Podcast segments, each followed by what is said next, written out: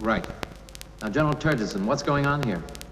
Mr. President, about uh, 35 minutes ago, General Jack Ripper, the commanding general of um, Burpelson Air Force Base, issued an order to the 34 B-52s of his wing, which were airborne at the time, as part of a special exercise we were holding called Operation Dropkick. Now, it appears that the order called for the planes to uh, attack their targets inside Russia.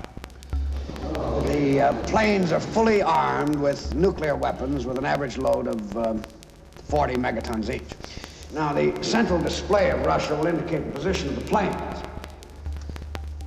The triangles are their primary targets. The squares are their secondary targets. The aircraft will begin penetrating Russian radar cover within uh, 25 minutes. General Turgidson, I find this very difficult to understand. I was under the impression that I was the only one in authority to order the use of nuclear weapons. Uh, that's right, sir. You are the only person authorized to do so.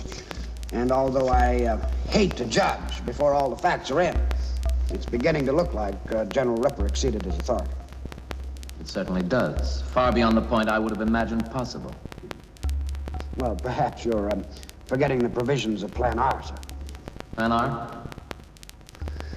Plan R is an emergency war plan in which a lower echelon commander may order nuclear retaliation after a sneak attack if the normal chain of command has been disrupted. You uh, approved it, sir, you must remember.